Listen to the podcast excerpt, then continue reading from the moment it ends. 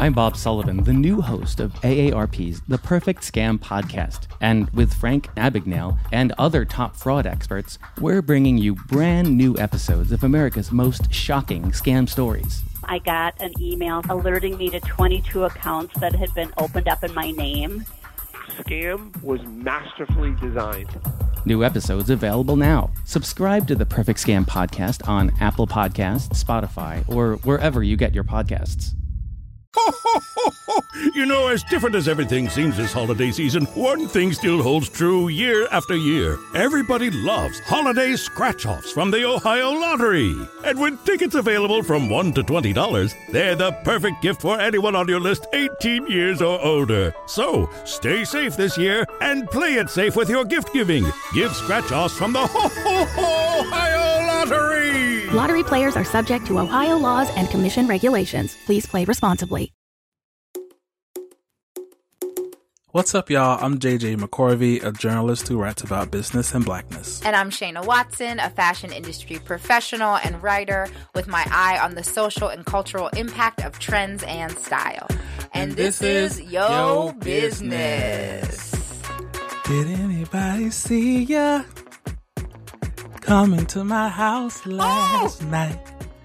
But I got your message on my Viva. Yes. Just wanna do everything I like. But All right. I don't know the song, but I know I knew what was coming next, so I must know it kind of. Yes, I could go. I've been the same with you and your girlfriend. Yeah, the fact that she, she don't know, it, really, turns me on. She never yeah. a million. No, still no. We got this thing going on. so you know the lyrics. I know the lyrics and, and the song, the, and but I could song. not tell you it's who sings Xscape. It. Oh, but it, You're doesn't it matter? Yeah, doesn't it matter that I know I know the song? I just like don't know the guest. I mean, the, know the artist or the title. I'll give it to you. Okay, but I, I, I was word. surprised that yeah. you that you got it so quickly. So. I, that beeper line. Yes, I was in there. My little secret escape, a Xscape. true jam. Xscape. What's the deal with them now? There's three of them Yeah. sometimes. Kandi joins them sometimes. yeah, but I think Kandi was just like too big. She's like, I'm just too big now. I can't deal with like Yeah. the mess. Mm. But didn't they go on tour under a different name though after Kandi? Like I thought that they did the thing with Kandi And then they turned the E at the end of Xscape into like a three. a three, Yeah. which is just like, how do you pronounce that? es- escape three. Xscape three. Xscape three. yeah, poor girls. But I mean, I think they're still pushing on. Good. Yeah. They're very much a part of my legacy. Well, not my legacy, but uh black music legacy. Right, for sure, for sure. Hey y'all. Hi, hi, hi. So this is our last episode of season one. It's been an awesome season. Yes. It's been awesome. It's been more than I could have ever expected. a hundred percent. We got And great guests. Yes. Great episodes. Yes. We became closer. Yes. We learned a lot about each other. We did.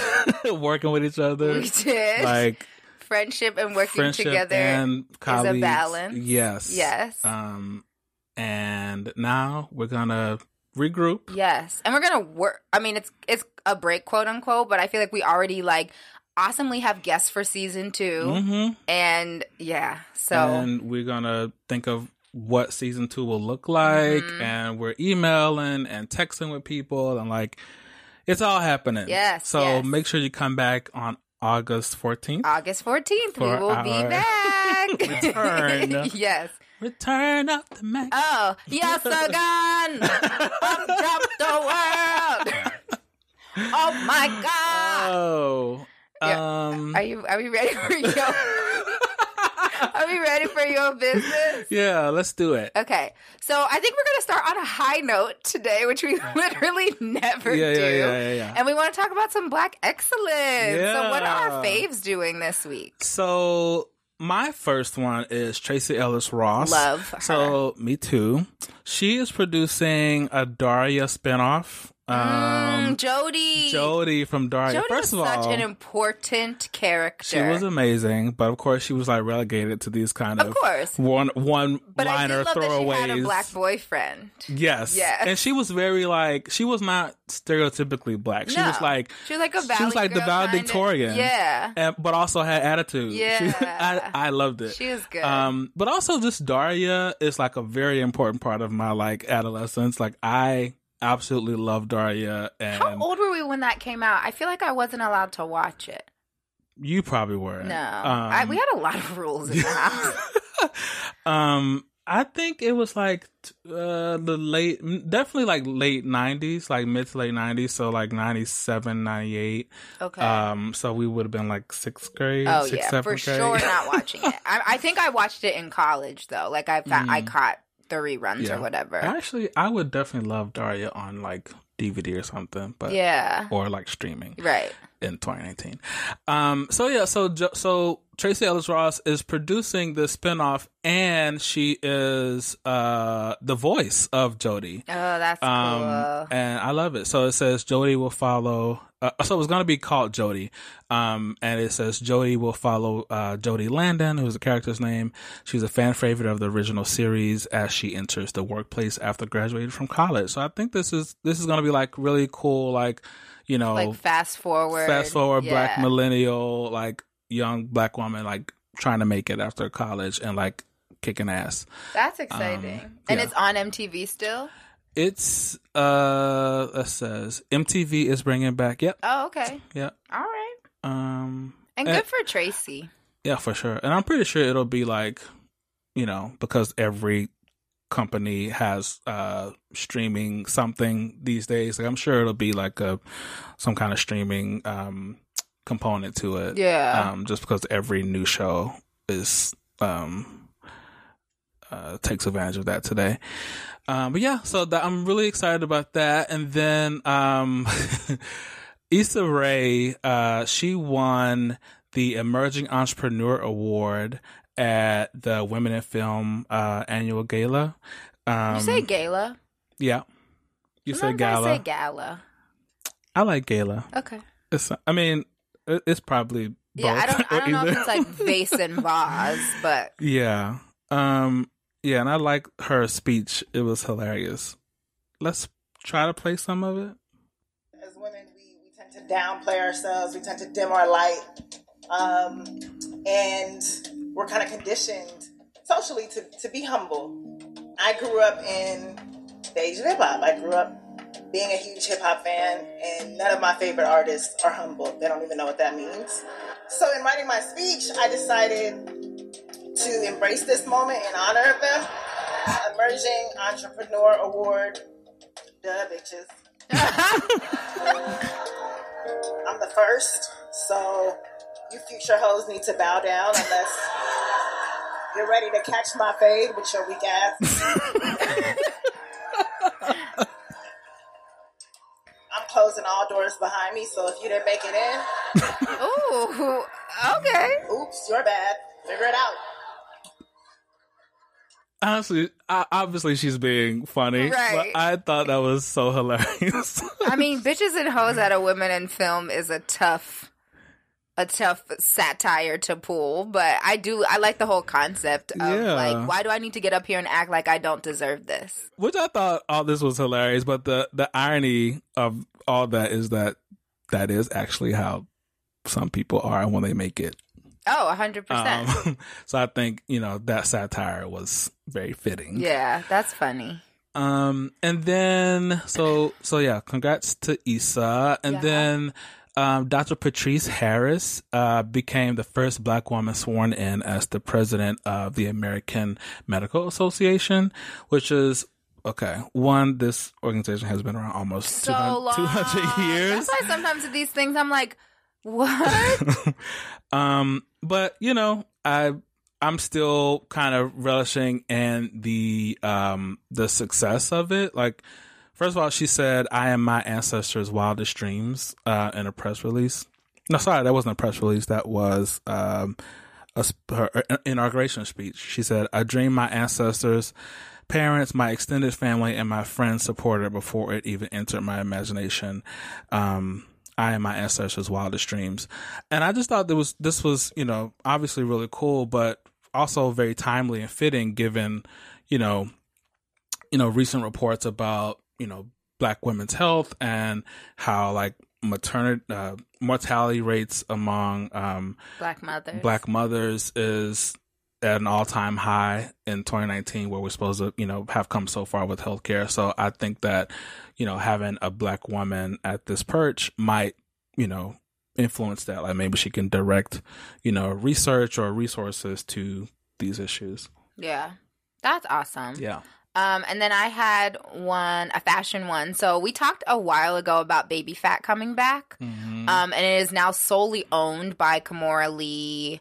I actually don't know her new last name, but uh, by i Kimora think it's Lee. Leissner Kimora Leissner. Lee, who is okay, yeah, Kimora Lee Leissner, um, who's an Afro Asian. She was married to Russell Simmons, but she was a model way before that. Um, and so now it's officially back, and they announced this week their collaboration with Forever Twenty One. So I have mixed feelings. While I'm excited for this like black woman owned brand to be back, that collab partner I can't even spend enough time listing the problems with Forever 21. Awful for the environment. And then also, Forever 21 in general has just been trash with stealing independent designers' work and mass producing it. And so I just like, you know, it's kind of that thing where can we ever be happy? Like, while I'm excited for her to be owning the brand and the brand to be back, I Yeah. do wish that she could have um chosen a different partner Right. to roll out the collaboration with because while Forever 21 does have the reach, they do not have the community empowerment that I would think she would want or even Right. the woman empowerment, right? Like Forever 21 came under fire for like super thin models and like photoshopping their plus size and just I just w- would wish that Yeah. it would have been someone else, but Yeah, and maybe like this is, you know, maybe she had to kind of go for low hanging fruit. You know, like she was, you know, this brand was dead for however many years, and you know, maybe Forever Twenty One was like, "We'll work with you," you know, and she's gonna work her way up to more sustainable partners. I hope because even the collab she did with them, I hope that she just was like, okay, yeah, sure, because it's just like all biker shorts and crop tops, like no velour tracksuits. It's like fat Baby Phat. That's what we want. Like we Yeah. want tracksuits with baby fat written across our butts. Like so, I'm hoping that this is just like such a pre-launch that Yeah. she's just like, here, you can have a couple shorts with the logo on it. Like I'm gonna keep my real thing for something else. yeah. Wow, Diane von Furstenberg sued them. Yikes. Everybody has. Forever 21 has stolen everything that they can get their hands on and produced it for cheap at the detriment of people who are producing the product Right. and sold it for cheap. Like fast fashion is such a um an assembly line of oppression Right. from like the where you source the materials to who is making it to how you ship it here. That's the only way it can be so cheap. And they are a volume business. So all they care about is how much they sell, not the quality. And so I just like wished for something different, but yeah. we'll see. Hopefully Baby Phat is like on its way to being a big brand back back to being a big brand on its own where she doesn't need Yeah, because it is like it is a really stark juxtaposition going from.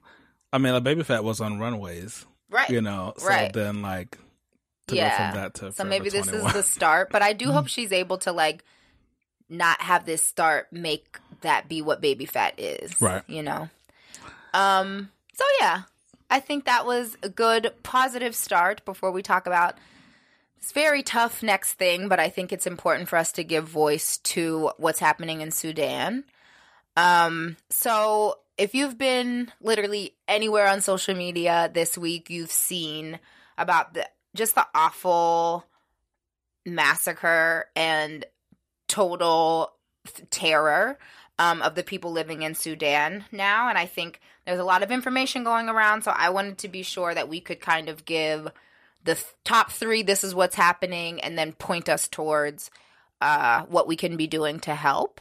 So as far as like what's happening, a crash course in it is that Omar Bashir, who was the direct the director, who was the dictator who ruled Sudan for over 30 years, finally stepped down in April. It was decided that Sudan would have a transitional government for two years, led by the Transitional Military Council, until a new leader is elected. Ever since then, there's been a two month long massive peaceful sit in for the demand for civilian rule. So that is what got us here. Just recently, Rapid Support Forces, known as RSF militia, violently attacked and started to shoot the demonstrators during Ramadan. Hmm. And so that is the kickoff to what we're seeing now, where hundreds of people have been killed. I think the number of injured is almost to a thousand. Corpses were being found in the Nile River. Uh, massive widespread rape has been reported. And when you think about that, it's like those are just the reported ones. And so it's just been constant terror. Yeah. And I think, um, you know, I've seen media talk about it. I think we're always quick to say, like, why doesn't the US care about these things? I've seen a lot of people talk about it, but I think there is always this difficulty of like how we help. Yeah. I've Um, seen like people online talking about it and like changing their profile pictures to blue. To blue. Yeah, just to like raise the awareness. Um and so I feel like the small things that we can do to help. Um so Fast Company published I think a really good comprehensive list of how seven things that you can help. Um so one of them was to call your member of Congress to also just like let them know that their constituents this is important to their constituents. Right. Uh use ResistBot and we'll put the link to this What's article. ResistBot? Uh, ResistBot, you can text um th- uh, this certain number, and then it will automatically send information either like to Congress or whoever Oh, cool. is connected. And I think it's cool to have those things in place because like not everybody is going to pick up the phone. Like anxiety is Yeah. a real thing, and download that now. um, and you can give to UNICEF. You can donate to Save the Children. There's a Facebook campaign for this. There's a Change.org petition, and there's GoFundmes um, going around to support at least like the medical aid and support of those affected. Mhm. Um, so we'll put the link down there. But I think it's just like at this point, there's a lot of need for us to talk about it and for us to be as outraged about this as we are about them killing black people in the streets here, right? Yeah. These are black people. And um it's we when when we say black lives matter, it can't just be black US lives. yeah. Right? Yeah. We need to still care. So yeah, I just pray for it doesn't seem like Sudan can ever get peace, which is so sad. Yeah. It makes you really think about how, I mean, even under this current administration with all the chaos that we see and like the constant assault on marginalized communities, it makes you grateful that we are, you know, where we are, Mhm. you know, still, um, cause we could be, you know, facing an armed militia Yeah. in the streets. But to me, it also, you know, I can, I can dark side any bright side. It also makes me remember that we are not far, yeah. right? Like, do not sleep. Do not think that people in Sudan, I'm sure, didn't think it could get this bad. Right. And so I want us to always remember that we we haven't had a coup yet, but we are nowhere there's nothing to stop that from happening. Like so we have to be very aware. It's true. Uh so yeah, speaking of, I feel like that's a good what's the politic Yeah. nonsense this week. Yeah, I guess I just want to start quickly and do like a uh, a jig at my desk um, in celebration of Sarah Huckabee Sanders Suckabee! being announced as on her way out as uh, White House uh, press secretary. Um, she was there for three and a half years, um, and at the end of the month, she will be. Why'd they put her out? Um, I am not sure. Who knows? Uh, I mean, you know, there's there's a very much a revolving door um with this administration. I think there's been like four or five press secretaries at this point. So yeah, this is like the latest in a long line of folks. So there was Sean Spicer. Spicer, yeah. Um, and then um, yeah, he was like always sweating and nervous. always sweating and Yeah. belligerent and like just he was not. I feel like he was probably so happy to be fired. He's like, I can't do this anymore. Like, right. I and now can't he's like, you know, teaching at Harvard or something. So weird. Um, and then there was Anthony Scaramucci who lasted all for like two days. Yep, I remember And that. then it was Sarah. And now the race is on to figure out who will replace her. Yeah, Soledad O'Brien. So like I guess um Suckaby had tweeted like I hope I'm remembered as like a person who was honest and forthright. lied And- all right, the and Soledad was like, "No, you will not be remembered for that. you will be remembered. You are a liar, and you brought danger to this country through your lies. Hmm. So no." And I said like, that? You brought danger to this country? Soledad is. I really enjoy just how sh- much she's like. Uh, no. Yeah, this second career of hers as like a a, a clapbacker uh, Uh-huh. on Twitter is really interesting to me. It is. Um, It's like it's time for us to speak up. Like we can't keep being quiet to like keep our jobs or being, you know what I mean? And I feel like that's what I appreciate about her. And like for all his issues, I appreciate that about Don Lemon now, who's just kind of like, yeah, I'm working here, but also like, what are you doing? yeah, Oh, this is what she said. Um, she's a disgrace and a shameful, shameful human being and a liar who was also bad at her job. Let's all remember that. All right, Soledad. Right? She's like, just enough. read her down. Yeah, enough. Um. Yeah. I mean, I. uh, It's. I don't want to come off too much like I'm celebrating somebody's somebody not having a job, but she like Two kinds of bacon and all kinds of delicious. Say hello to Donato's new Bacon Duo pizzas. Two pizzas, each with two kinds of bacon. Try the new Pepperoni Bacon Duo with pepperoni, Canadian bacon, and hardwood smoked bacon. And the Chipotle Bacon Duo with Canadian bacon and Chipotle seasoned bacon. Now get $2 off a large bacon duo or any large pizza. Use promo code 2. Donato's. Every piece is important. Donato's just didn't add bacon to their pizzas. They added bacon to their bacon. It's Donato's new Bacon Duo pizzas. Two pizzas, each with two kinds of bacon. Try the new Pepperoni Bacon Duo with pepperoni, Canadian bacon, and hardwood smoked bacon. And the Chipotle Bacon Duo with Canadian bacon and Chipotle seasoned bacon. Now get $2 off a large bacon duo or any large pizza. Use promo code 2. Donato's. Every piece is important. Lied consistently from that podium. It's not about a job. It would yeah. be to me. It would be the same if a doctor got fired who kept like doing Botching mouth. stuff. Right. It's Yeah. like yeah, you're not good at your job and you're putting people in danger. You Yeah. need to go. Step down. Right. We can't all work all the jobs. Right. Like I like, and I've said this. we can't all work can't, all but the like, jobs. if I don't know how to swim, so I should not be a lifeguard, right? That's just like a job that I am not equipped to do, and that's okay. Yeah. And that's how I feel about this. Is like, I mean, they wanted you to lie, and you did, but like, is, enough is enough. yeah. Oh, and Um, Soledad went on for date. Like her disrespect to the media, her chronic lies, and her failure to do the job she was hired to do and paid to do with taxpayers' funds. Ooh, Get out of here, Sarah. okay. I love it. Read Soledad. Yes, she really did. She had. She's like, I have time today. Um. What else? So, continuing in our politics segment, um, Liz Warren wants to give seven billion dollars in grants to minority entrepreneurs. Hmm. Um, she Billion. billion. Wow. She wrote um an an op-ed piece for Black Enterprise. Um, she says um, uh, the government helped create a wealth gap with decades of sanctioned discrimination, tilting the playing field against Black and Brown communities for generations. As a result, Black, Latinx, and Native American households have a lot less wealth than white households. That means less money for entrepreneurs of color to put into their businesses to get them going. On average, Black entrepreneurs start a business with $35,000 in capital. That's a third of the startup capital of the typical white entrepreneur.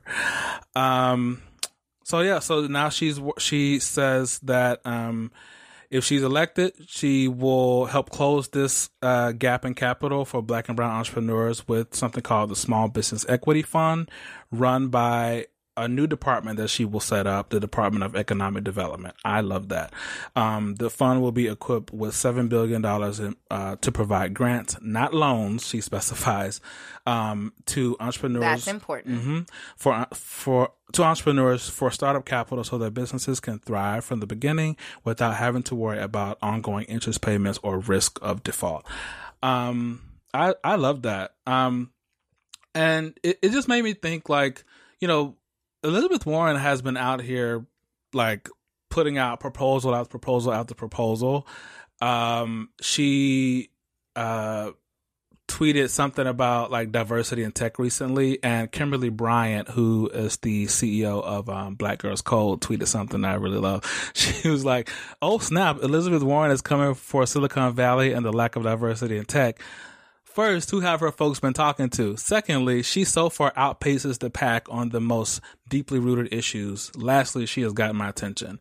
So yeah, that made me think like, why isn't like she at the top of the pack? Like, I just feel like she's, you know, saying a lot of things that progressives, you know, have been asking candidates to say and offering proposals for them, but we're not really paying attention to her. Like Biden and Sanders still are in the lead um, in polling. So, what are your thoughts? I mean, I think you answered your own question by listing who's in the lead, and those are two very old white men who Yeah. we seem to trust with this country, even with all they've done to it. Yeah. Um, but so I do think she's up against sexism, racism strong in this country, but patriarchy existed before race was a thing Yeah. right? Like you read before blackness existed, before whiteness existed, man and woman existed, and so I think that she has a tough uh a tough hill to climb with that, similarly to what happened with Hillary. I mean, I think she's like talking about she seems to be talking about things that are important to communities outside of her without pandering, right? Like had I don't know if this is true, but has she been on the Breakfast Club? She did go on a Did she? Club.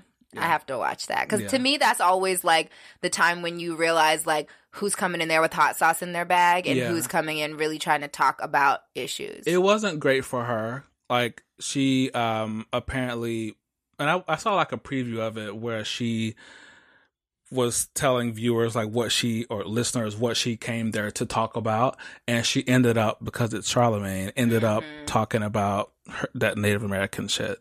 and see, I wouldn't go on there. Well, that's what I was listening to Keep It recently and they were like, "Why girl, why would you even yeah, don't go on Yeah. there. This is not Yeah. what you need. And like, see, and that almost, if, if you were to say no, I would have more appreciated because that feels like the panderer's move to me. Yeah. I don't know.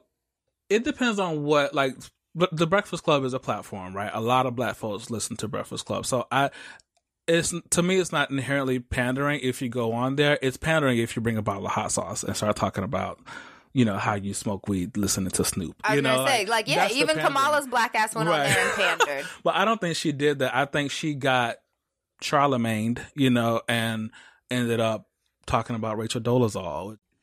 And then we had a couple business ones, and I think I want to keep mine last because it has so much to do with our guest today, who I'm so excited about. Yeah. So, what was yours? So Mayvenn is a um a site where so basically they make it easy for hair um uh, people who sell hair extensions to reach customers. So you get like a website and um and Is like it black owned? Yes. So Oh, I never heard Mayvenn is owned by um, Diishan Imira. Um, he um, he founded it a while ago. I want to say like early to mid 2000s. Uh, sorry, early to mid 2010s. um, uh, and so typically, um, the the old business model was that you would, you know, uh, someone would, would sign up and they, um, you know, could get their own like website. You know, say you were a stylist, you could, you know, sell different kinds of hair to folks. You you can, you know, basically have if you have all this inventory in your store, like you don't have to just depend on, um, you know, your regular clients to, to Mhm. sell to That's sell your hair. Um, yeah, for sure. And he's gotten actually a lot of funding. Um, but uh, I saw that he recently launched a new business model where, like, they will, like, if you buy hair from Mayvenn, they will actually pay for you to get your hair done.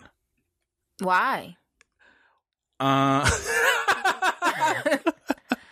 because it basically incentivizes. I mean, they're doing their yeah for you to buy their product, and I guess. So do they have like Mayvenn trained stylists that you have to go to to get those bundles put in? Um, yes. So I actually, um, when I saw this news, I I was reminded that I actually uh, spoke with Diishan about this like months ago. Oh. Um, and he had he was like still. I didn't write about it because he was still kind of percolating on this idea. All right, Um, percolating. um, but yeah, so they have like affiliate um or, or partner hairstylists. Like say, so say you're you know you're in Bed-Stuy, they would if you bought from Mayvenn, they would then tell you who, in your area was Yeah. a Mayvenn partner. Which you know is very Madam CJ Walker. When you read about what she Mm. did, Mhm. she like had the straightening tool, but then she also trained Madam CJ Walker certified. And so it's like you bought the Mm. tool, and then she would also be like, oh, and your next door neighbor is a certified Madam CJ Walker. So she was getting money on both ends, the product Oh, wow. and alrighty. Okay, Diishan, I see. Yeah, he's really taking the ancestors' Yeah. business model. And I, I apologize. I pronounced his name wrong. It's not. Um, his last name is not Imran. It's uh, Imira, Diishan Imira. Um, so yeah, I, I just thought this was really cool. I also thought it was interesting. Like I looked at some of his um, investors, um, and they include Serena Williams, Ah. Steve Stoute, and Richelieu Dennis from Shea Moisture. Oh. I just love like you know, I love when like a like black money. Mm-hmm. I love that black money is like kind of starting to coalesce around these like very black experiences. 100%. Like, oh, we know that's the problem in our community, Yeah. or we or we want like hairstylists to be able to like get more, you know, uh, money for their work and inventory. Um, And you and the, I love it too because then you can see what happens when the cycle is like internal, right? It's like our money, our we're the founders. We're trying to address a black issue, Mhm. and then black stylists, and then black culture, and then Mhm. black creating Yep. black money. Like Yep. we could just all like circle inside of ourselves, and we never need non-blacks. it's ever ecosystem building. You're hilarious. Moving on. um, so my thing is the Washington Post did a really cool article this week on a travel company called Black and Abroad, and it was started by Eric Martin and Kent Johnson. Uh, four years ago, they started it as just an online travel and lifestyle platform for African Americans. And they really wanted to recast the very racist go back to Africa that we've often heard Hmm. racist white people say to black people, even though many of us have never been to the continent because you guys brought us here in the first place. But, and so um, they started out as just a consumer driven platform that would let people go on, black travelers go on and say, like, I went to China, this is what happened to me here. Basically, Mm. like a Yelp for black travel, which is Mm. awesome. And like, I love that. they really wanted to promote places that were notoriously bl- openly racist, like Madrid and Barcelona and Russia and you know most of the most of the world, Yeah. but um and show black travelers there, right? Yeah. And be able to give us the confidence that like they went there, came back in one piece, we should go there too. Mm-hmm. Um, and so recently they started to organize several trips a year to the continent of Africa and basically want to do like a birthright that Jewish people are able to do, but Wow. for African American. I love this. Yes, it's very cool. And you know, and research has shown that black consumers spend $63 billion on travel. Like, we're out here traveling. And businesses have sprung up just based on that trend alone, like Travel Noir. Mhm. And what's the other one? Nomadness? No madness. Yeah. Yep. And um, even Parlor, Mhm. which you know, we both know the founder of that. It's just like a magazine fully around black travel. Like this is something that we're out here doing. Um, and they even went so far to I mentioned Madrid, and I haven't been to Madrid, but I went to Barcelona, and they are very anti-black there. Hmm. Um, Madrid, very. yes, very. Like we walked in, it was me and two black friends. We walked into restaurants and they just like ignored us. They didn't seat us. What? Not until they knew we were Americans and we had the money. Because they have a lot of immigrants from Yeah. Africa because of their closeness. Um, so yeah, it was not great. But they they knew that Madrid has had this issue and they worked directly with the tourism office in Madrid and did a collaboration with them. So I just think like the two of these founders are doing such big things and then I love that it's catching on that like black travel is a thing. Right. We're going every there's nowhere we're not going. Right. And you will respect Right. and treat us um you and you respect and treat us with res- and Yep. yeah. Respect us. Treat us. Respect us. Treat us and respect us. I feel like we're both tired today. yeah. um, but I feel like that's also the perfect segue into our final guest of the season. Who I feel like we really we had some awesome guests, but this interview to set the scene. Yeah. So We put our foot in. Yes, and we like did it outside of the studio, which was dope. So this week we have Damon Lawrence and Marcus Carey, who are the co-founders of Homage Hospitality. Not homage. Right. Homage, Ho- y'all. homage. Which is a boutique hotel company um, where you're basically staying in inhabitable installations. They have a hotel in New Orleans called The Moor. They're opening a hotel in Oakland called The Town. Uh, we got to interview them at the Nomad Hotel here in Man in New York, and it was just dope. It was like a, a cool scene. They are really cool guys. We like had a really good time. So um, I think it's perfect to talk about black travel and then go into these two who are taking the hospitality and travel scene by storm. For so sure. come back, Yep. please. Okay, so today we have Damon Lawrence and Marcus Carey, who are the co founders of Homage Hospitality, which are boutique hotels inspired by culture. Um, they traveled here and they're heading right back out. So we're happy to have them here today. Thank you guys. No, thank you. What's up, Thank y'all? you. Thanks for having us. Of course. Yeah. So, number one, we're recording in a dope hotel. So, it's a perfect setting to have the two hotel connoisseurs talk to us about what goes into that business and then also how you guys have made it your own. So, I think that's where we'll kick off. Shayna it would be more perfect if we were doing this in our own hotel. I know. Someone else's, right? Would love it. Brooklyn needs it. Yeah. Yeah, but I have to show some love to our friends at Nomad Hotel in New York for for providing space for us to to have a conversation. It's you know it's an important hotel on Yeah, our journey. we'll have you guys back, and then we'll be in one of yours. Perfect. Okay, Perfect. Perfect. Yeah, that'd be dope. Well, why don't we start by y'all just telling us what homage is and how you got started? Yeah, Homage is a, a hotel company that pays homage to African American culture through the lens of hospitality. Um, and we, we feel like as cities are changing, as gentrification is, is, you know, ravaging the cities that we call home, we have a real opportunity to create almost a time capsule, a cultural time capsule uh, within hotel spaces to let people know what culture existed and how can we, um, you know, move forward in the future.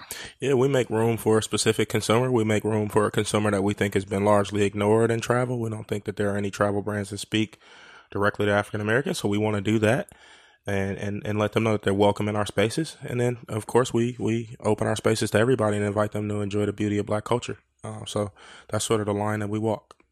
And I always like to hear, like, what was your first step, right? Like, you have a building now, you have a, the Moor that's in New Orleans, but like, before all of that happened, what was the day one where you were like, you know what I'm gonna do?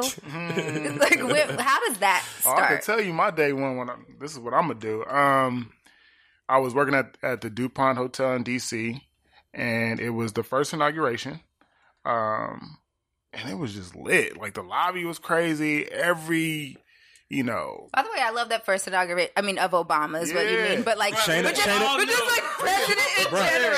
Shayna, Shayna, I was going to cut him I off love and tell you that he every time he tells a story, he That's says the first inauguration. Right, there was no And it president was- before or Because you after. already know. I know. You already I mean, know. I obviously We knew what you were talking know. about, but this this I is the language that say we it. speak. Yeah, I don't ever say because it, it's 'cause like, you already know what duh. Who else would I be talking You about? what First other inauguration matter? None of them matter until that one. Right. Uncle Barry, Auntie cared about Michelle. Them. You know what I'm saying?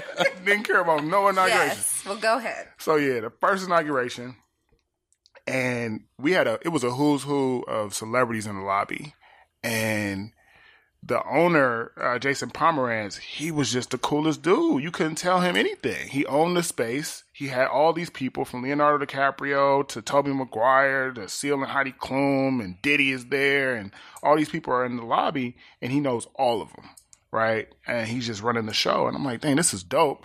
Culture's all here. But the dude who's running the show doesn't look like me, and he doesn't look like who's occupying this room. Mm-hmm.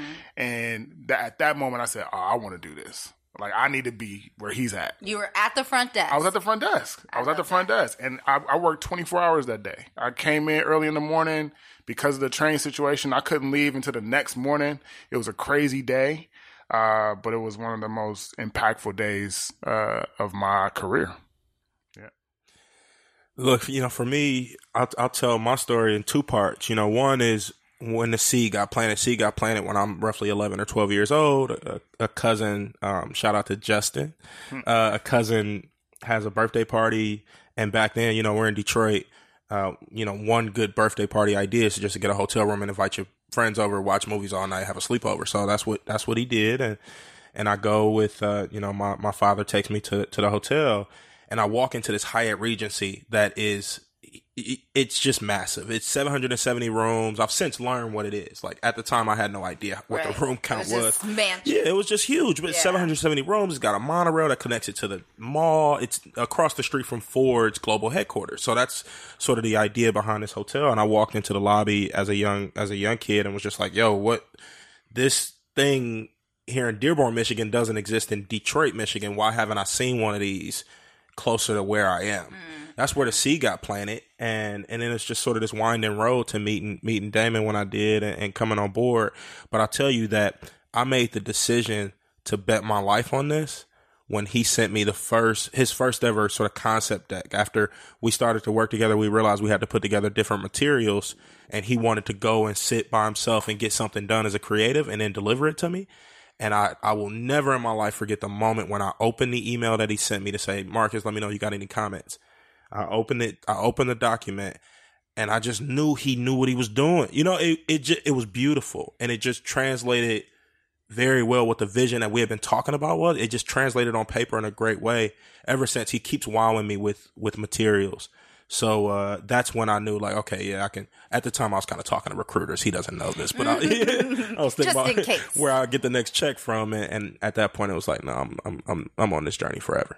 So I'm really interested in uh, the different kind of entrepreneurship that goes into running a hotel business, right? Because you're not developing an app, like you're not, you know, renting out an office, you know, to like staff the office with cubicles. Like you actually had to, you know, find property, invest in the property, remodel the property, think about zoning and um, and neighborhoods and contracts and leases and say it again for the people in the back, JJ. so how how is this type of entrepreneurship different from what you expected?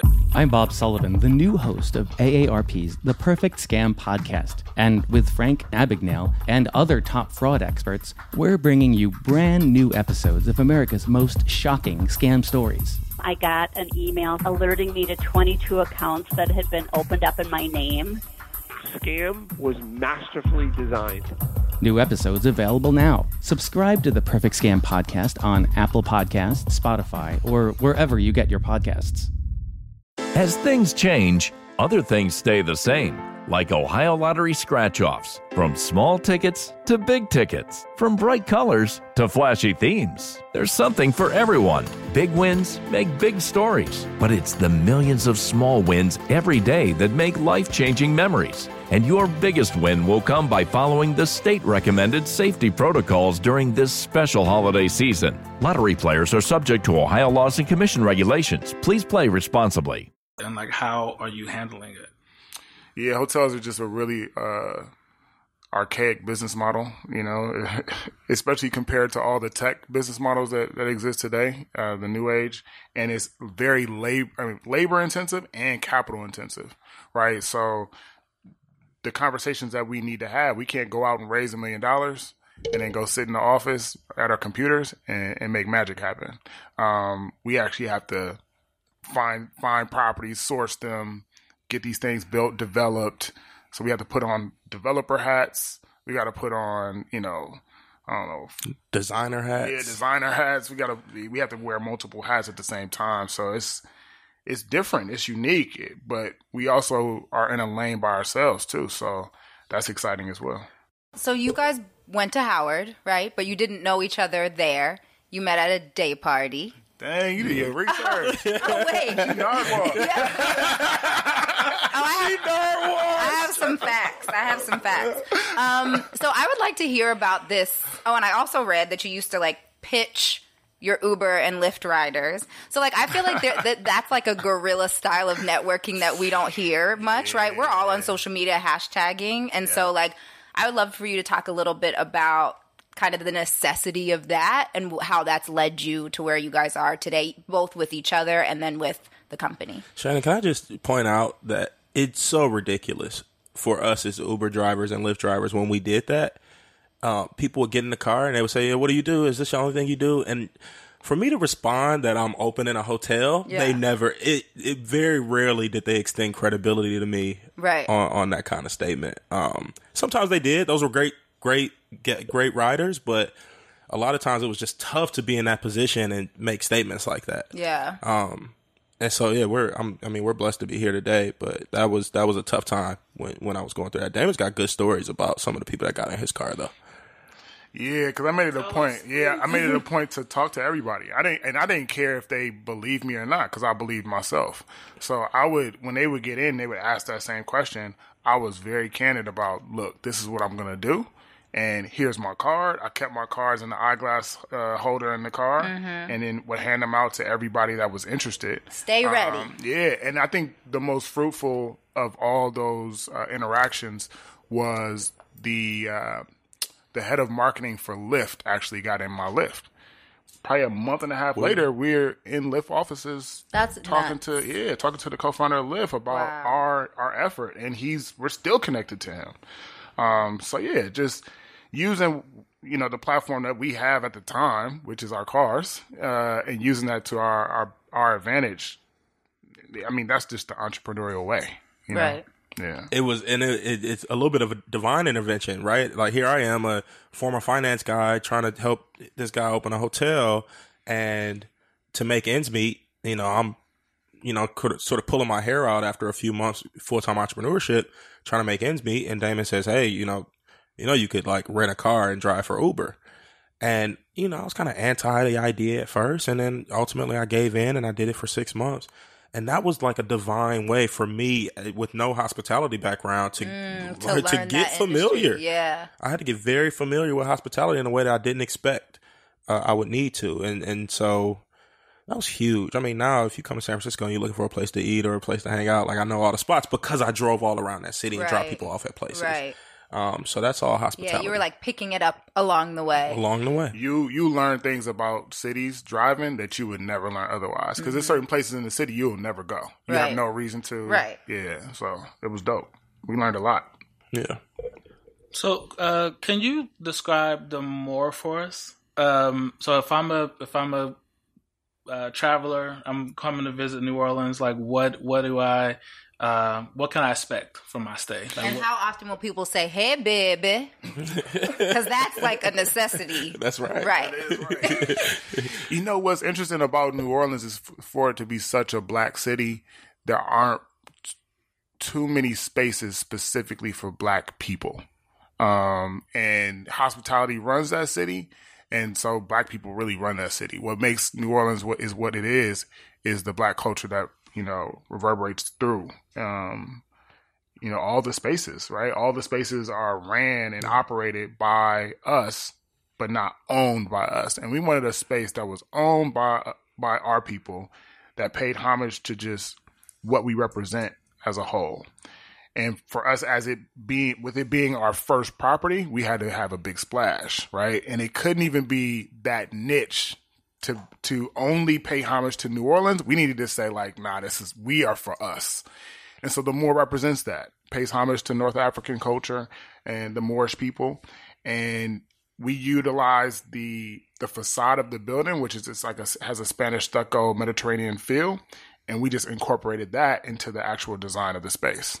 Um, so it feels it feels very cohesive when you walk in the door, but then like all those you know New Orleans style buildings, it has like the the ornate wood carved um, stairwell that goes up, and uh, it just has those unique New Orleans style features that you love and appreciate. Uh, Louis Armstrong.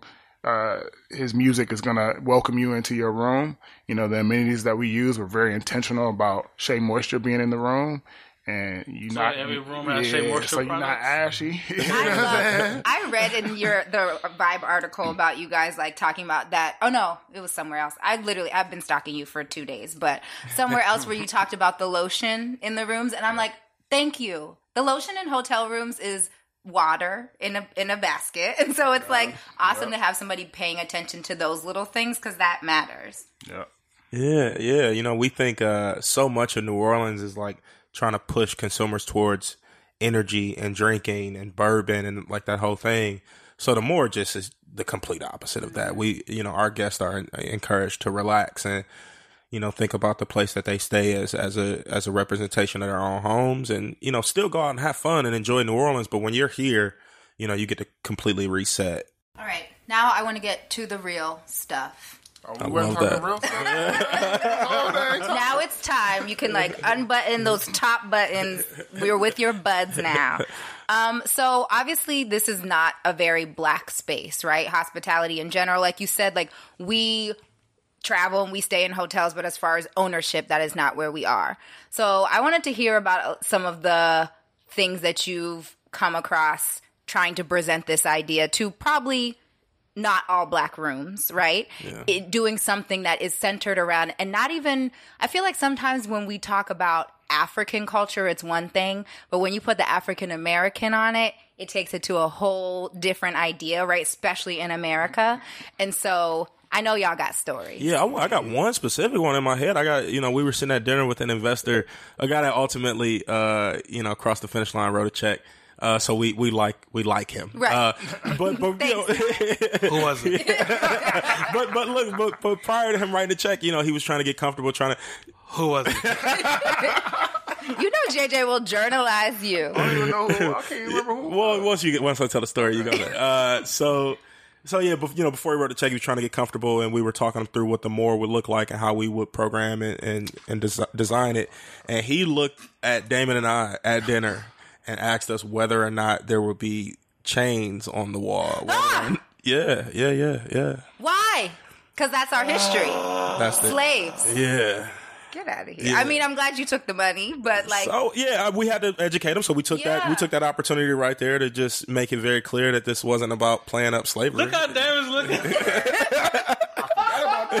you're like, oh, now I forgot about remember. that. He owed us a check for reparations. hundred You know what I'm saying? Like, But we you had know, to get it. like if White Guilt makes you sign it, Yeah, do it. Like, do but it. I That's such a about that's been such a challenge on this journey. You know, it's just like when we got to talk to Capital. You know, we got to talk to people that don't look like us, Right. And we're talking about something that is for you know for by us, you know, Right. And it and for me, I was able to I was able to uh, rationalize that, make myself comfortable with that, get through that, and I had to like I had to pull my co-founder along. I had to make him more and more comfortable with the idea that we got to talk to people from somewhere else. right. I hear. And I he's shaking his hear head you. right now, so you know it's it's been a, it's been a journey.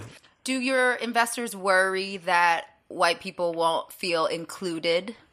Yes, they had. That was a they serious love a thing. white is, pride it, bla- is, is it black only? Right. That was the thing. That's such a bizarre concern for people. I really don't even understand where it comes from. Like, are you not smart enough to understand that if we let the space be inspired by black culture, that that's just a thing? Like, it just it just is a thing. It's still space. Like, what you know? But that's, it really that's frustrates the me. Because think about if, as Black people, we only bought things that were marketed towards us. We would never eat.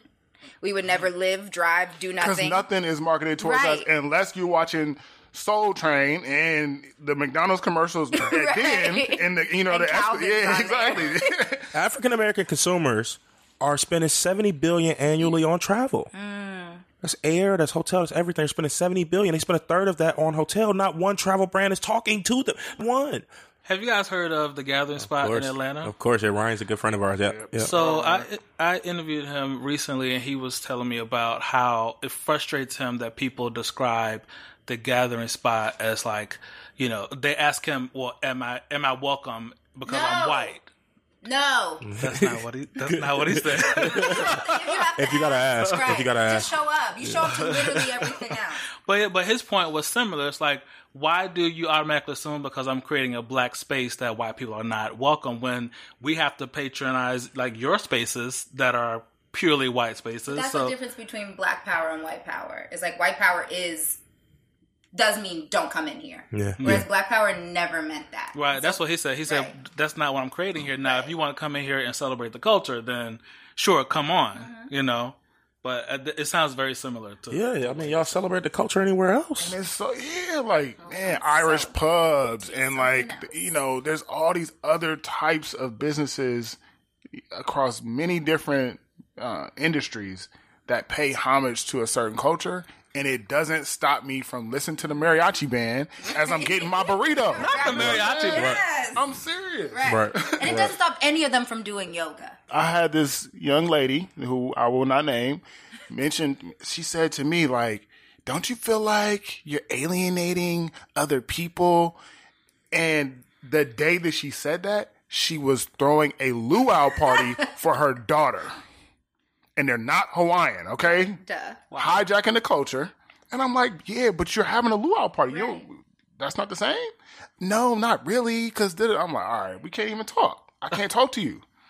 Wow. You know what I'm saying? Like, why? Yeah. But we get that all the time, and the only way we can we can deflect that is to create dope spaces. That's the only thing we can do. We create them, program them very well, market them very well. People will show up. They will be, if you ask me, and I'm obviously biased, they will be the coolest properties in every city that we ever go to. You pick your favorite city, pick your favorite property, will be cooler. Okay. You know what I mean? You heard that. Can you can you say can you say how many guests you have like per year or you know what what your uh, your foot traffic is like in the Moor? Yeah, at the Moor we, it's only a four unit, so it's kind of skewed. When we when we launched, we booked up the whole second half of the year within the first three days. Wow. Wow. And when did you launch? Uh, July first. So right before Essence Fest. Uh, it was perfect timing for us. We did not plan that, but it worked out. Um, and then after J- January first, we then put our rooms up on Airbnb, and um, we're doing really well t- still. Uh, I'm just thinking right now we're probably running about seventy percent occupancy. I think what's tough for us is the midweek. The weekends are always Mhm. super busy. Like, don't ask me for a room on the weekend. I'm also curious about um, your Oakland property called the Town, right? So Damon's dancing, Right. So, uh, so um, you mentioned earlier that you started in Oakland, right? Uh, so how did you end up opening the Moor before the Town? Yeah, yeah, yeah. Uh, so you know, we're in Oakland and we're talking to people about the concept, and we're raising money for this building in downtown Oakland, and we finally find this, you know, a guy that wants to buy the whole thing and he wants to partner with us on it. Um, and so we agree to do it. He's going to fund the whole thing. It's a white guy. He's a billionaire. He's got a bunch of money. He buys it. Who is it? Uh, yeah, yeah, yeah, yeah. Blue Wolf. Yeah, man. so the guys Blue that- Wolf. He used to own the own the A's. I'm gonna just go ahead. Yeah, yeah. The guy's name is, is Lew Wolff, uh, former owner of Oakland A's, and so we we pitched him, partnered with him, um, and signed a deal to basically be the team that you know programs and designs it and, and brands it while he funds it.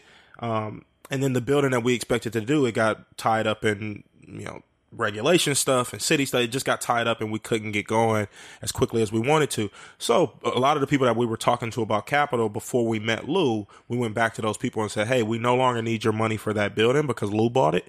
How about you give some of that money to us and let us stand ourselves up, feed ourselves, buy groceries for ourselves?" And uh, and some of those people agree. So raise a little bit of seed money. And around the time that we raise it, his mother is like on a going down a rabbit hole on Zillow, like looking at affordable markets like New Orleans and whether or not there was there was good property options to, to make purchases. And she finds a building for like four hundred thousand dollars, and you know we we bought it and then we made it the Moor.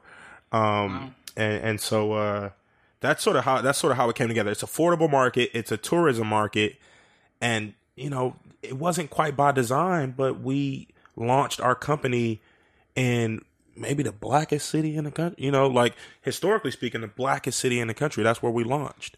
But Oakland is Oakland is coming. You know, Oakland we we've since sort of stepped away from the Lew Wolff deal and we found a different property and You know, we, lit. it's lit next It's summer. crazy. Next summer, Lake next Lake summer- Merritt. summer 2020? Summer 2020, Homage Oakland, Lake Merritt. So Yeah. y'all y'all say homage. Yeah, we say yeah, we say homage like homage. Okay. or homage. Right, we were just talking about in the elevator. I was like, I say homage. Is that weird? As long as you know how to, to type it right, that's, that's all Yeah, that we matters. just, we just want you to spell Yeah. it the same. We don't Mhm. we don't care how you know it all it all mean the same thing. So partnership is tough. I understand. I love this one, but it is like I feel like working on something with someone that you also have a friendship with comes with its own things. Facts. You don't have to shake your head that hard. um, and so, how do you guys manage your working relationships? And what advice do you have for other duos who like have an idea, have a spark, and want to go into it together? anytime I get the question, I always say it's energy first. I don't care about skill sets or anything else. If you think about getting a co-founder, think about working with other people, think about the energy that the other person has and whether, you know, if it matches. And I don't really know how to describe that. I'm sure, you know, people might hear that and not really know what it means, but it just, you can just kind of feel it. And, you know, me and this guy been running together for three years and ample times on the journey. If I'm feeling low, he pulling me up. If he's feeling low, if he's feeling low, I'm pulling him up. Um, that's a that's an energy thing. And so when we're in the middle of our disagreements, of which we've had many, we remember that like, nah, we you know we got each other's back in the more in the most important way, which is our mental health and you know um, you know our our ability to feel safe and our ability to feel like we're on the right path. We got each other's back in that context. So some little business disagreement, like we'll get through it. Um, but yeah, yeah, we got a lot. We got a lot. We've learned a lot about each other in partnership in three years. Yeah, and when you're working when it's two talented people and your talents don't clash, um, it's really about working on the trust, right? So working to trust each other, and then I, I know early on in our uh, relationship, it was like we both felt like we had to cross over into the other person's lane because it was like I don't really trust you. Got the whole thing figured out, so let me cross over. and, and then you just learn to stay in your lane. Like, Dame, I need to stay in my lane, and Marcus stays in his lane. And every once in a while, we co- we collaborate on things that we feel like we, we need to collaborate on. How would But, you describe your lanes? Uh, I'm more creative in operations. Um, Yeah, I'm more like capital and strategy and stuff. Yeah. and those are two very different ways of thinking, right? And just being able to trust somebody else on the journey to have the other person to just say like, "Oh yeah, you got that? Cool." I don't, I don't have to even waste no brain energy on that. I think we have to let you guys go soon, although this has been so fun. Um, we always like to ask our entrepreneurs for like either one piece of advice that you wish you would have had, one thing you've picked up along the way. Like for the person that's listening that has been sitting on an idea, what do you have for them? Hmm. You can take some time to think. Uh, I have two things, but they're intertwined. Uh, uh, patience is, is super key on the journey. Uh, you're going to be taking meetings and talking to people about your vision and people are going to be excited about what you're doing. And, uh, whatever your ask is of the, of the, of that meeting or of that person, the time between when you make the ask and when they make a decision on the ask could be, there could be time there. And so you, one, you want to fill the funnel with more of those uh, so that you're not quite putting all your eggs in one basket. But then two, you have got to step away from the work and go build patience and focus on other parts of your life. Your body is still a thing. Get in the gym. I, I can't tell you how many times I've burned two hours of time. I burned a couple hours. I'm just, you seem. Watch your mouth. Okay. I, it's just such a it's just such a good thing on an entrepreneur journey to go burn two hours on a Wednesday afternoon when literally nothing is going on in your email. No, like they're not Two repli- hours. We see you, Marcus. they're not replying. You know what I'm saying? I was about to say, he do look a little more buff since the last time See I Marcus. That, I appreciate you saying that, and I really appreciate it's not a video podcast because I think you're lying. Well, uh, oh, it's, it's my turn. Yes. There's there's We're two. over here Yeah, there's two things. Number one, the best meetings are sometimes not the ones who write the check, right? So the people that are sitting there vibing with you, like, oh yeah, yeah, yeah, those aren't the check writers. It's the mm. ones that challenge you and leave you thinking, like, dang, did I did it go right? You know, have you feeling insecure? Those are the people that really vetted you and asked you the hard questions to get to understand if they feel comfortable enough to write the check. That's that was important for us to learn because we would sit pe- with people and be vibing with them like, oh yeah, they get it, and then they just like go cold. I'm like, hey, I thought we was, I thought it was lit. I thought we was on to something, you know, and it just didn't work out like that, like that. And I think the second thing is you're gonna get so many no's before you get a yes, mm. you know, and you just have to be, you know, resilient enough to keep knocking on those doors, even though people are gonna tell you no to your face via email or however. But then the yeses make it worth it. Yeah. Right. I mean, resilient enough and confident enough. Right. Like your, your resilience is one thing. Your resilience makes sure you shows up, you show up to the next meeting. But do you what kind of what kind of vibe are you talking with in the meeting? You gotta keep your confidence up because everybody's sniffing for confidence. And we've had to learn that. I mean, I've had, we've had times where I'm like, man, it just I don't know, the momentum ain't there. Like, ah, especially in this industry. like come on. Like you, because you're competing with like people who've been in the game for like decades. Yeah, they got and they Hotels. and generational money. The seed money in the hotel business comes from like dad and granddad. Like that's who people go to when they White got ideas. dad and granddad. White dad and granddad. You know, suffice it to say, I cannot go to pops about this. Like, it just- I love you, Kevin, but I can't go to him. So, um, so yeah. Cool. Well, thank you guys. This has been really great. This has been good. Where can people? I mean, we'll put all your links in the show notes and stuff, but um, you guys have an Instagram, yeah. Yeah, yeah, yeah. Uh, uh, stay homage. So, uh, like pay homage, stay homage at stay homage. Uh, we're on the internet, stayhomage.com. Uh, and, and my personal is just m.a.carey. Uh, like Mariah Carey, you know. So if people want to follow my personal, I'm not against, I'm not against the idea of people follow me personally. You know what I mean? I think it's a good idea. Uh, yeah, my personal, so everybody knows, is hospitality. You know what I'm saying? H A U S patality. Awesome. Yeah. All right. Thank you guys. Thank y'all so much. Peace. Appreciate you. Thank you. Well, go off, Marcus. I love whatever, like, you could tell when we get to the heat of the black shit, where mm-hmm. everyone's just like, and then this. you thought there was going to be slave chains on the wall, and then this. Like, that, you know me, I perked the hell up when that happened, because that's what I want to be I know you about. did. That's that's like your sweet spot. Yes, I'm like, oh, okay, yeah, yeah, Oh, yeah. oh, discrimination. Yes, let's talk about it. I just loved every part of it. They're they're really nice. Yeah, that was really cool. All right, are you ready to get into L L C? Are you announcing WWF? Like, what's happening? now today in LLC. So learned. So this week I read an article um, about limb difference, which was there was a the girl in the article was born with I think from her right below her elbow down to her hand. She wasn't born with that. And she talked a lot about being an advocate for people with limb differences. And I never heard that phrase before. I had already, I had always heard like amputee or per, you know and so i just love the idea of us talking about these things not as a lack of ability as differences right? And so um, she was talking about you know teaching children with limb differences how to tie their shoes if they only have one hand and Mm. just those kind of things and how she wouldn't change she wouldn't be born with a hand even if she had the option. And i just think that makes us look at differently abled people differently, right? Mhm. Of like, I don't even like to use the term disabled because I do think that makes it like you're lacking something that I have, Mm. but you're differently abled because you can do some things I can't. Exactly. Right? Like, And also, you do things that I can do differently. Right. You know. Right. I, I think it's more. inc- It, it- I like it because it's inclusive. Right. Yeah. And I like uh I took a sign language class for a while and one of my teachers was born uh with completely no hearing and he was like, I don't see this as a disability because like you guys have to listen to sirens. right? And He's in like New York, that's real. he, yeah, he goes, I sleep real well. And so it's just like maybe you're at a disability because you have to Mm. listen to that those kind of things that I don't.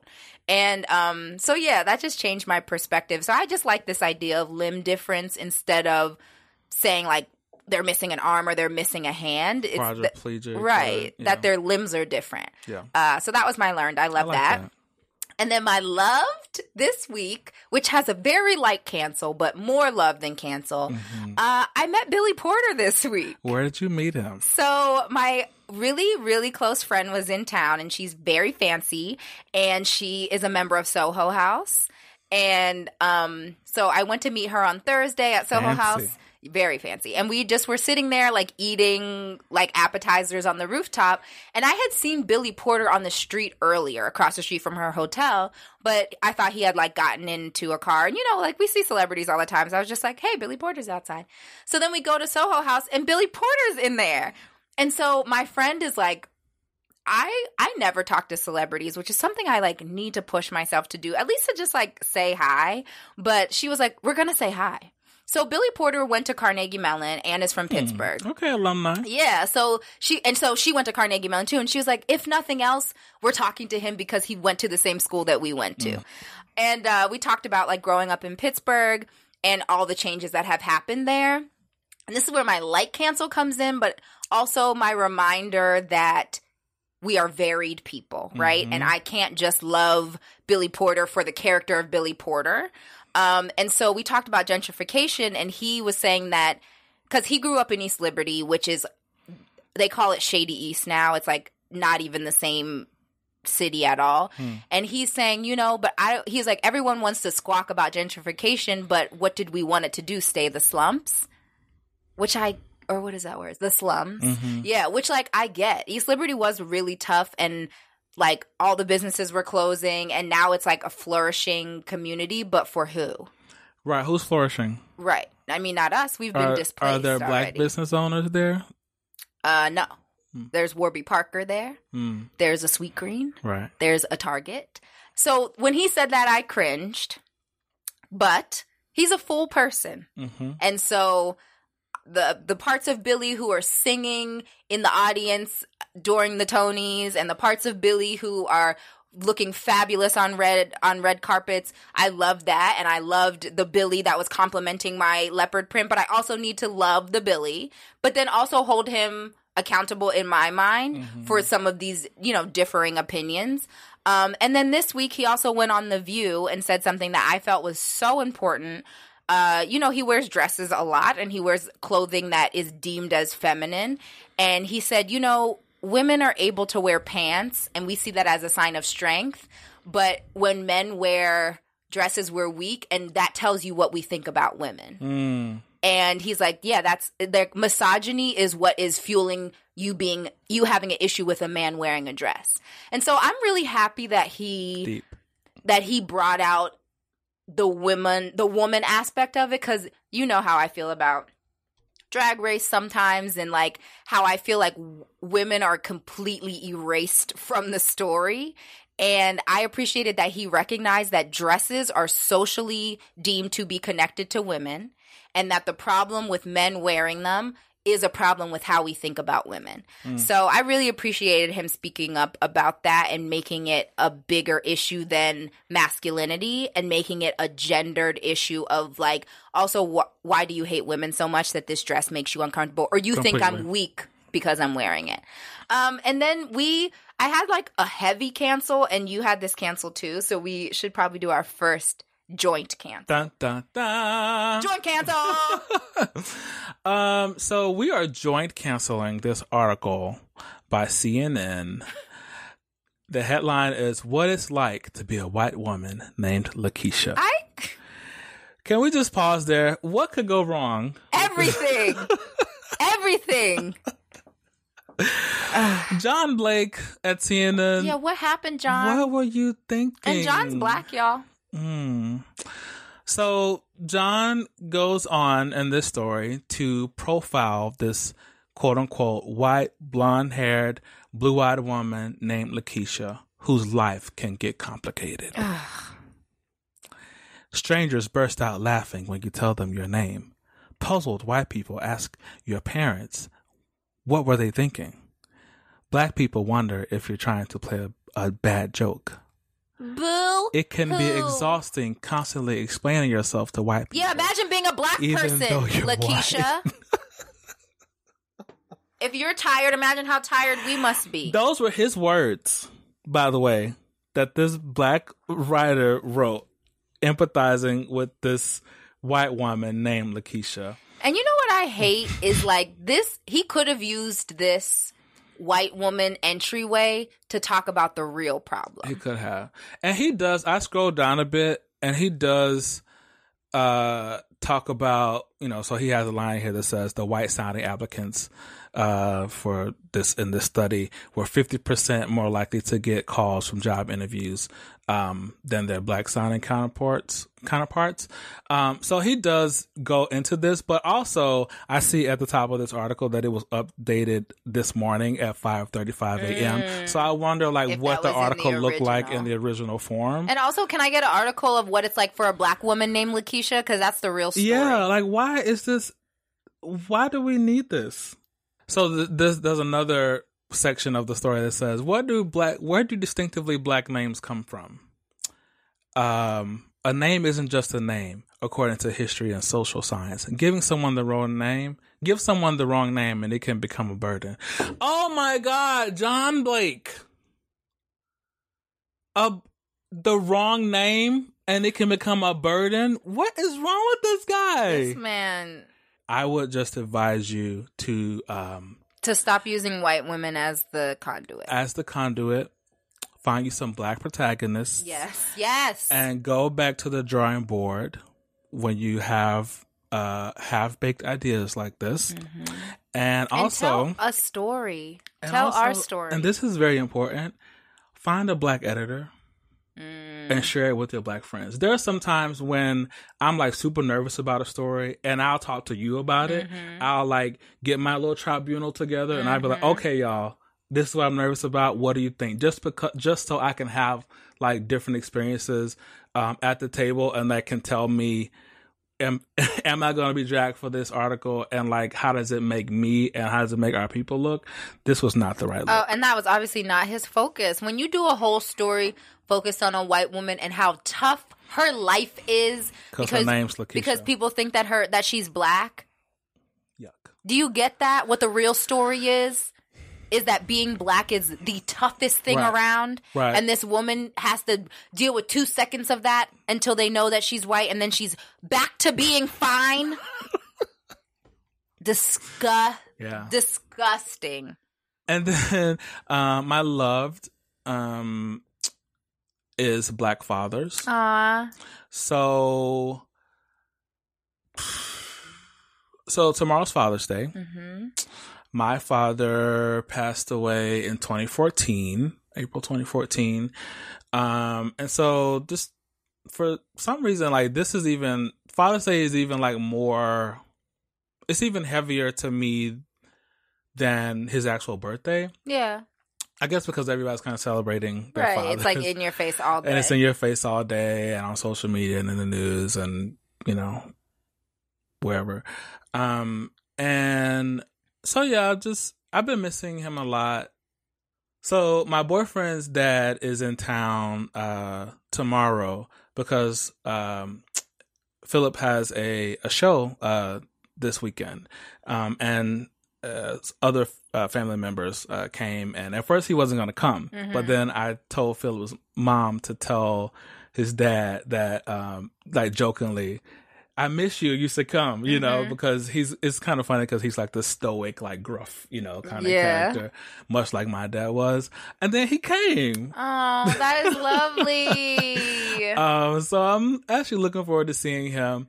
And, you know, it, Philip and I have similar relationships um, with our fathers in that, you know, they were very, uh, his dad is very, he's military, very like kind of regimented, you know, not, you know, super great with expressing emotion, but thinking about him and thinking about my dad, it makes me more understanding and appreciative of black fathers Mhm. because they like thinking about everything that black men have had to deal with and like you know not They're just doing their best. they're very much so and they are doing what they were taught and then and then trying, trying to to do be better, better. on top Yep. of that you Yep. know like i remember i remember like being a kid and you know kind of fussing at my dad because he you know was mean to me or something and and he said something like you thought i had it better you know so i remember like he i remember these times where it would kind of seep out that you know he you know didn't learn a lot and that he was um he was trying to break out of that and and trying to be a better father than what he experienced when he was really young Right. um Just like self taught. yeah. Yeah. Yeah. Um so yeah, I'm just, you know, in in light of like everything that black fa- black men have, you know, had to endure and had to um uh learn their way out of, um I had just I'm thinking about like a new empathy for um for black fathers. Yeah. And like hoping that, you know, it'll help somebody else kind of extend uh grace. Yeah. Yeah. That's awesome. And I do, you know, I'm a I have a close relationship with my dad, but it didn't come without the same learnings of all the things that he's not Hmm. are all the things that he uh, is is because of all the things that he is not, Hmm. right? Like my dad I I shout out Herman on this episode on on Mhm. this show all the time, but like my dad has already been way more present than his dad was. And like my dad has already been way more supportive of who I am than his dad was. Mhm. My dad al- already tells me he loves me 600 more times than his dad did, you know? And so it's just like when you start to recognize that that like they're already better than what they've seen, just Mhm. the way that we assume we will be better parents, right? And so yeah, when you like start to see them for the human, you can appreciate how much they've they've tried to do. Yeah, because Yeah. it's like really they're when we when we demand that they that they change so much, we're asking them to leap over generations of change. Yep. Like to start at zero and like jump a light year. Yep, to like forget everything. Forget everything. Yep. And like learn everything like that. Yep. And before you die, be the perfect father. Yeah. You know. And perfect for what I think that I need, not even perfect for yourself, right? It's just Yeah. therapy has helped with all of that. sure. But um I love that. And I'm glad Philip's dad is coming. And then just one more thing on that topic that that I loved. It was uh, from a couple of weeks ago, um, but you know it's still Pride Month, and um, and continuing on this topic of Black fathers, there was a um, a post that I saw that someone posted on Facebook um, from this organization this organization called A Call to Men, um, and they are all about kind of redefining um, what masculinity looks like in 2019. Um, and this guy, um, his name is Ted Bunch. He's the chief development officer at um, A Call to Men.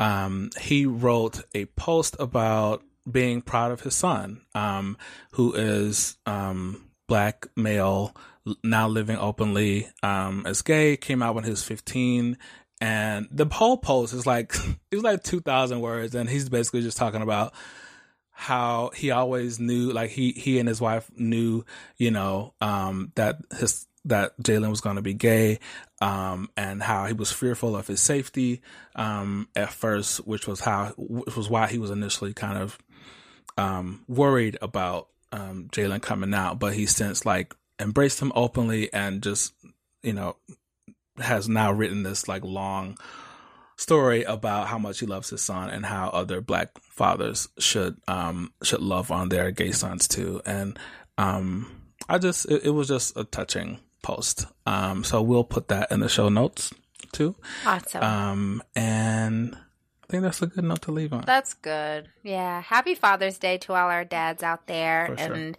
for those, you know, I always recognize that that is a tough day for a lot of people. Yeah. And there were years that it was tough for me because of where my relationship was with my dad. So I think just to like everybody to be very, have a lot of grace on these quote unquote holidays Mhm. that we don't all, you know, feel the same way about them. So take care of yourselves tomorrow. yeah thank you guys for listening This not just this episode but the whole Ugh. season This has been a dream, it has and we'll be back. and we'll be back Yes, um, August fourteenth, and still like, you know, I love Instagram, so I'll still be on social doing that kind of thing. Um, you know, when topics come up, so still keep you know, with us around. But, and also our Patreon will still be up, our listener survey, everything Mhm. will still be there. But we'll have a brand new episode for you August 14th for the start of season two. Yay! Yay. All right. Love you back. guys. Bye. Bye.